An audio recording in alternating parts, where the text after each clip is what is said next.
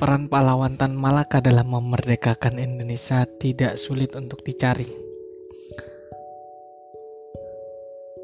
Namun kisahnya dalam urusan asmara menyimpan banyak misteri. Sampai-sampai SK Trimurti pernah mengatakan bahwa Tan memang tidak pernah berurusan dengan lawan jenisnya dalam tujuan percintaan.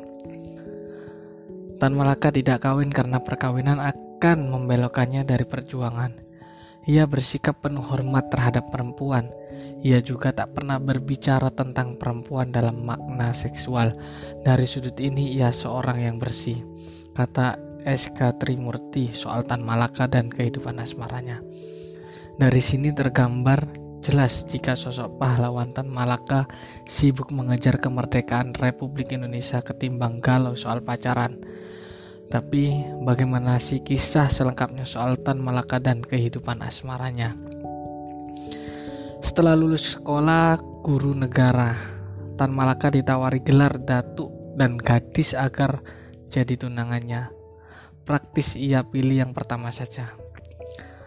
Tan Malaka yang bernama asli Sultan Ibrahim ini memang sudah cerdas sejak kecil. Selain berlatih pencak silat, ia juga mempelajari ilmu agama di usia 11 tahun ia didaftarkan ke Kwek School, sekolah guru negara di Bukit Tinggi. Bahasa Belanda dan sepak bola adalah keahliannya. Lulus pada tahun 1913, pria ini ditawari gelar datuk dan seorang gadis untuk jadi tunangan. Barangkali Tan Malaka memang belum berhasrat memikirkan cinta, ia lebih memilih gelar datuk masih pada tahun yang sama dengan kelulusannya, ia malah melanjutkan sekolahnya di negeri Belanda. Sebelum sekolah di Belanda, Tan Malaka pernah jatuh cinta pada Syarifah Nawawi. Sayangnya, Gayung tak bersambut. Semasa bersekolah di Quick School di Bukit Tinggi, Tan Malaka memuja salah satu murid yang bernama Syarifah Nawawi Konon, Sarifa adalah satu-satunya murid perempuan di antara 75 murid Quick School. Bahkan sekolah ini adalah tempat di mana ayah Sarifa sehari-hari bekerja sebagai guru. Tan Malaka kerap kali menyurati Sarifah, namun tak satu pun surat yang dibuatnya berbalas.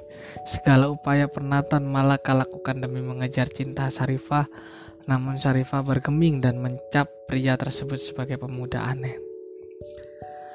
Malang bagi Tan Malaka saat ditinggal pergi ke Belanda. Syarifah justru dipersunting oleh pria lain yang kemudian hari menceraikannya. Selagi menimba ilmu di Belanda, Syarifah pindah ke Batavia. Saat berlibur ke Cianjur, ia berkenalan dengan Wiran Wiranata Kusuma 5 yang mana seorang bangsawan Sunda, pria yang kelak jadi menteri dalam negeri Republik Indonesia yang pertama ini menikahinya pada Mei 1916. Namun rumah tangga mereka hanya bertahan 8 tahun dan Syarifah diceraikan via telegram. Gara-gara ini beredar cerita di masyarakat Bukit Tinggi. Cerita itu adalah tan dendam pada kaum feudal dan kemudian jadi komunis. Kalau kamu sendiri bagaimana perasaanmu jika jadi tan? Pasti kesal ya mengingat pujaan hati yang diperjuangkan terus-menerus justru disia-siakan oleh orang lain.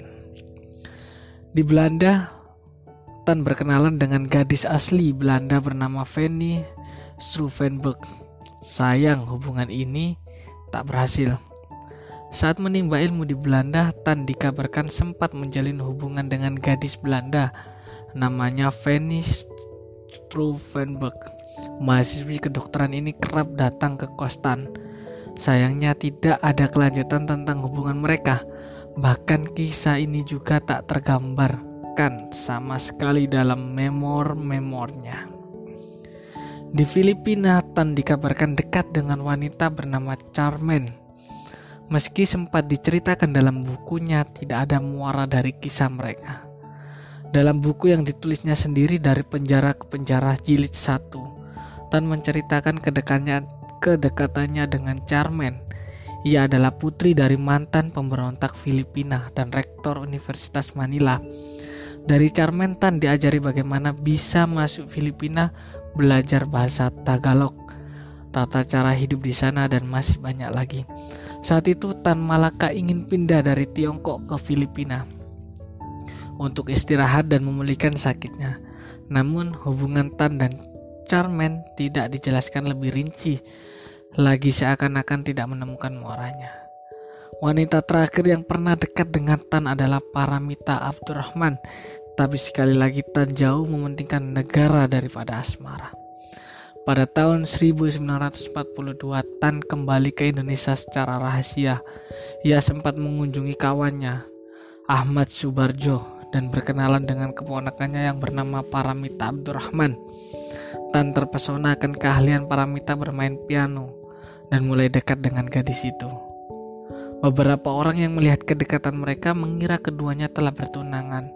Sayangnya, Tan lebih mementingkan membela negara hingga pada akhirnya Tan ditembak mati pada 21 Februari 1949 oleh pasukan TNI di Kediri. Itulah kisah Tan Malaka yang sibuk mengejar kemerdekaan Republik Indonesia ketimbang galau pacar. Bagaimana dengan kamu? Apakah gara-gara gak punya pacar, kamu malas menjalani hidup?